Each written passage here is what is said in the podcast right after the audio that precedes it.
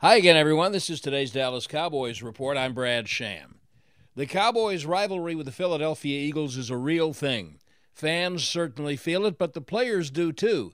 And a player doesn't have to have spent a long career here to have feelings about it. Take 11 year veteran defensive tackle Jonathan Hankins, who came to Dallas last year, but who spent his first four years with the New York Giants. Hankins will tell you he just doesn't like Philly. I never took any of my family members or friends, I, I tell them don't go to Philly.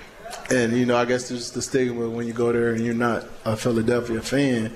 It's not a great experience for them. So to go there and you know potentially get a win or win in Philly is definitely huge for this division and it's huge for us. Mm. And I think that's a it's a good chance that it, it will happen. Today is the team's one padded practice this week before the game with the Eagles, so noting who does and doesn't participate could be important. That's today's Cowboys Report. I'm Brad Sham.